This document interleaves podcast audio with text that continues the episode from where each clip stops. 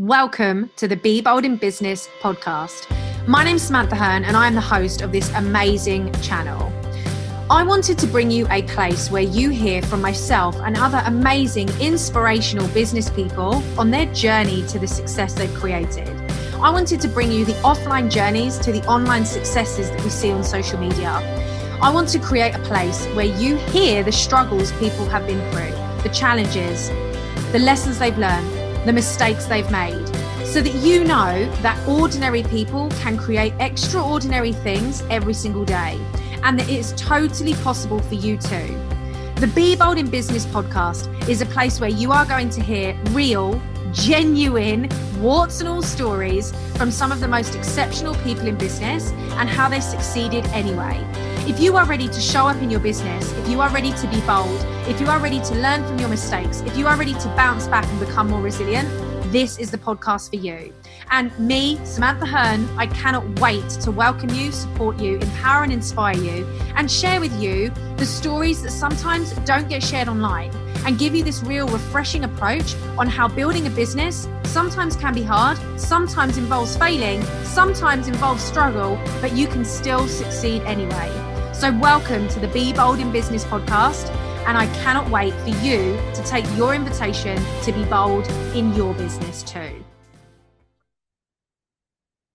How do I shift my pricing or raise my prices even when people aren't buying? I get this question all of the time, and I really, really think we should talk to it. So, what's really important with this question is we're going to be talking about everything to do with this idea of pricing and your prices even when people aren't buying. So should i reduce the price because people aren't buying? Um, should i create a discount because people aren't buying? How do i raise my prices if people aren't buying? So this works for all of it you know. If people aren't buying what do you essentially do? So the first thing that we really need to recognize here is and I've talked about this before, so none of this will be new, but I wanted a place where it is really, you know, succinct for you. So there are three reasons that people won't be buying. And it is really important, even before we look at those three reasons, that we look at ourselves in this process. So, the three main reasons that people won't be buying number one is the product.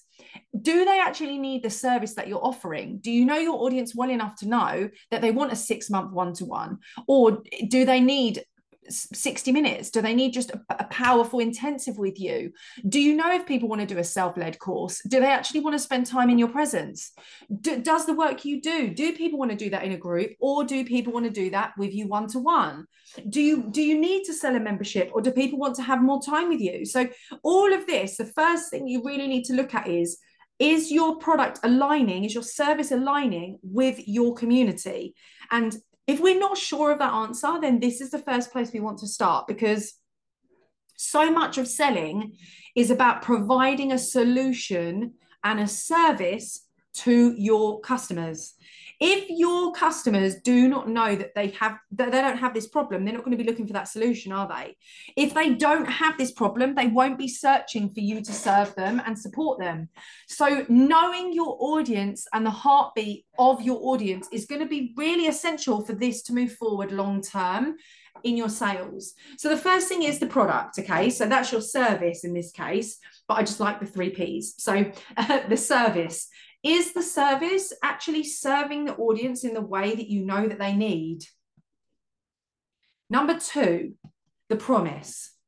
Is the outcome clear enough? So, so, so many incredible women have amazing ideas and offers and services, but it's just not clear how it's going to help someone.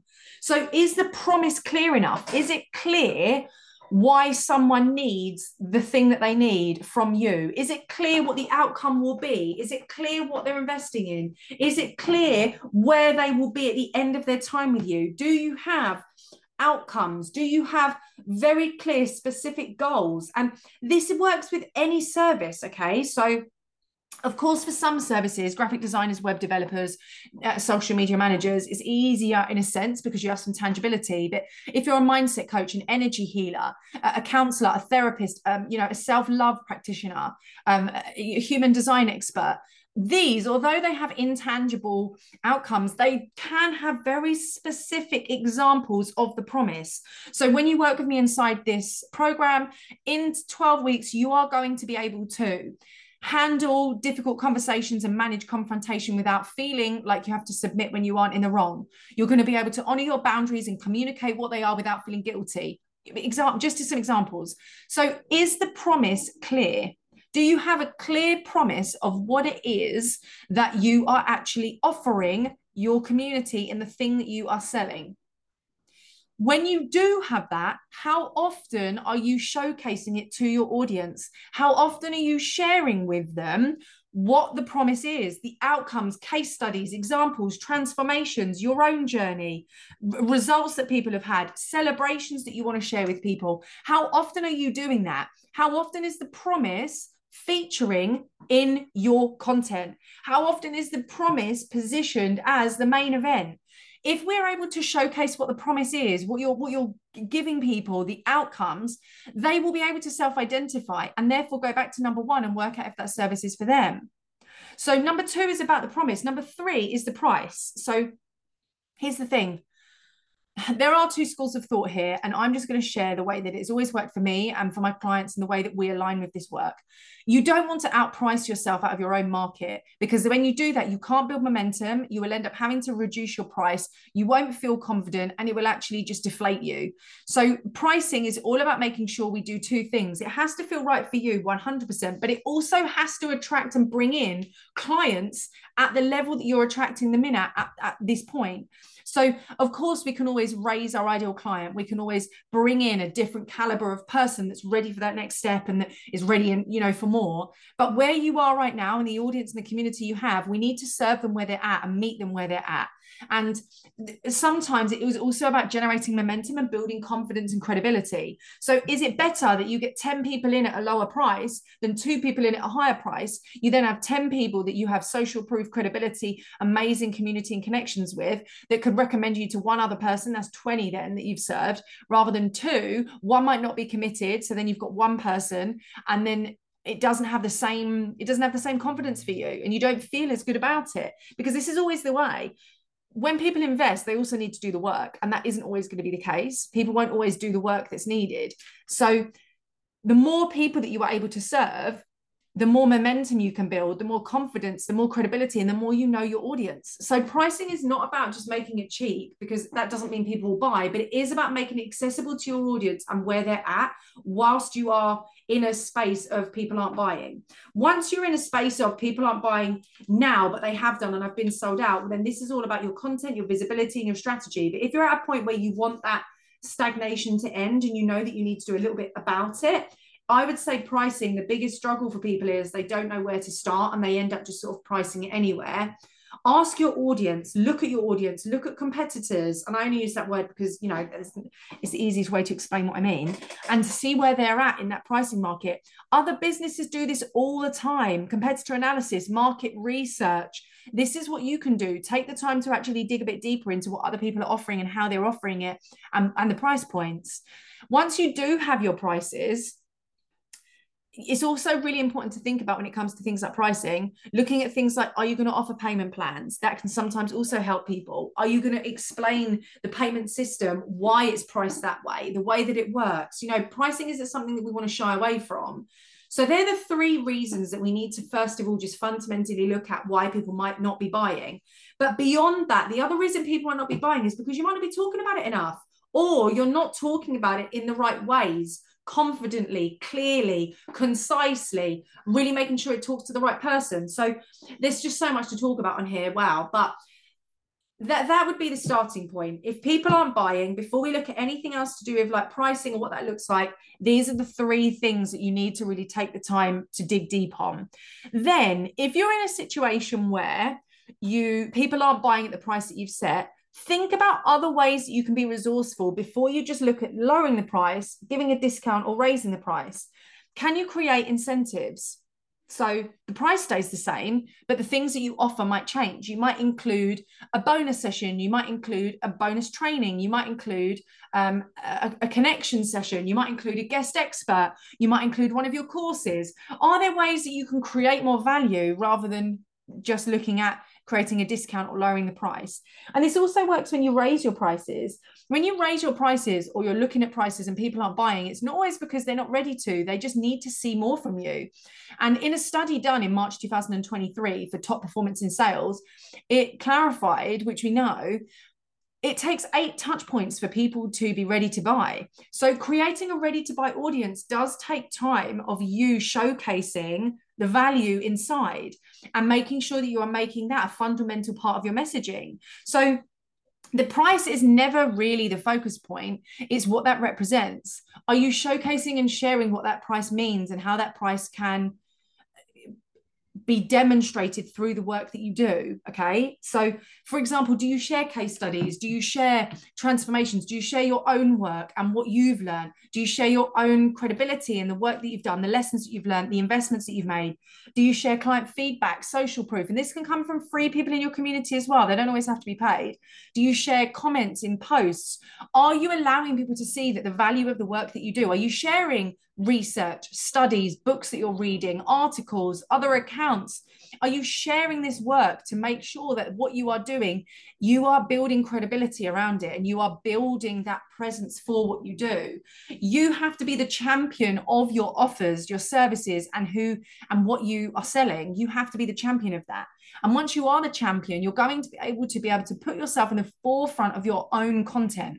So when people are not buying, think about these things. You've got the three P's, the product, the promise, and the pricing. You've also then got your you, your marketing. You've also got knowing your audience and are you doing market research? Do you know what they need? You've also got the opportunity of being resourceful and adding things, creating more value, showcasing what's on offer. You could also create different experiences. If people are not buying, how can we allow them to see what's on the inside? Could you create some behind the scenes? Could you create some free tutorials? Could you do some interviews with past clients? Could you do a tour of behind what you do? Could you do a video explaining the experience of why you work with the people the way that you do? Can you unfold this further? So often we just focus on the outcome, no one's buying. But are you looking at the reasons behind that?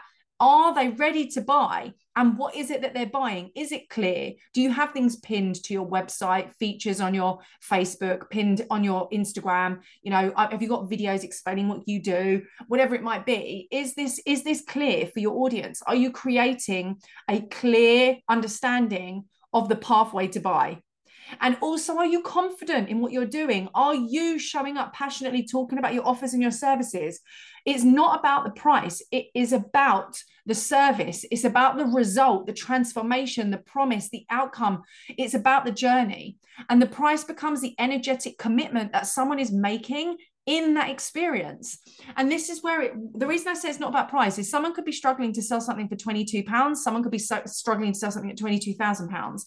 The price is not the thing. It's the energy behind it, the conversation, the context, the messaging. And then it's also about the community and making sure that this is aligned. Now, when it does come to raising your prices, you do also need to raise your standards. You need to raise your marketing. You need to raise your messaging. You definitely need to raise the ability that you have to make sure that you are championing your offers. So when it comes to how do you price your services or or look at that when no one's buying, these are some of the ways that you can start to really think about looking at your offers. And the other thing that you can do is test your market. So if people aren't buying your high ticket programs and you're saying, well, I need three people a month to buy this or I can't do X, Y, and Z, if they're not coming in, what else are you doing to generate leads? Can you get people into a one pound workshop? Can you get people into a 21 day experience that's 47 pounds, whatever it might be, to just start connecting, reconnecting, and testing where your audience is at and what they need from you? Being able to sell is not just about being able to make lots of money quickly. It's about being able to create longevity in your sales and in the relationships with your people. It's about being able to have the confidence to sell whatever it is that you're selling to the audience that you have and know that it serves them. So that's also important. Do you need to be innovative in terms of how you're generating leads and testing your ready to buy market? So uh, there honestly there is so much I could say on this, but I hope this has given you some food for thought in terms of what to do when people aren't buying and how you can st- how you can start to change that because you can't control when people buy but you can control what you're doing to create an atmosphere and environment a platform a hub for your content, for your value, for your services, for the work that you do, and how we're putting that out there. You control where you get seen, how visible you are, who you connect with. You control the confidence that you have when you sell your services. You control these things.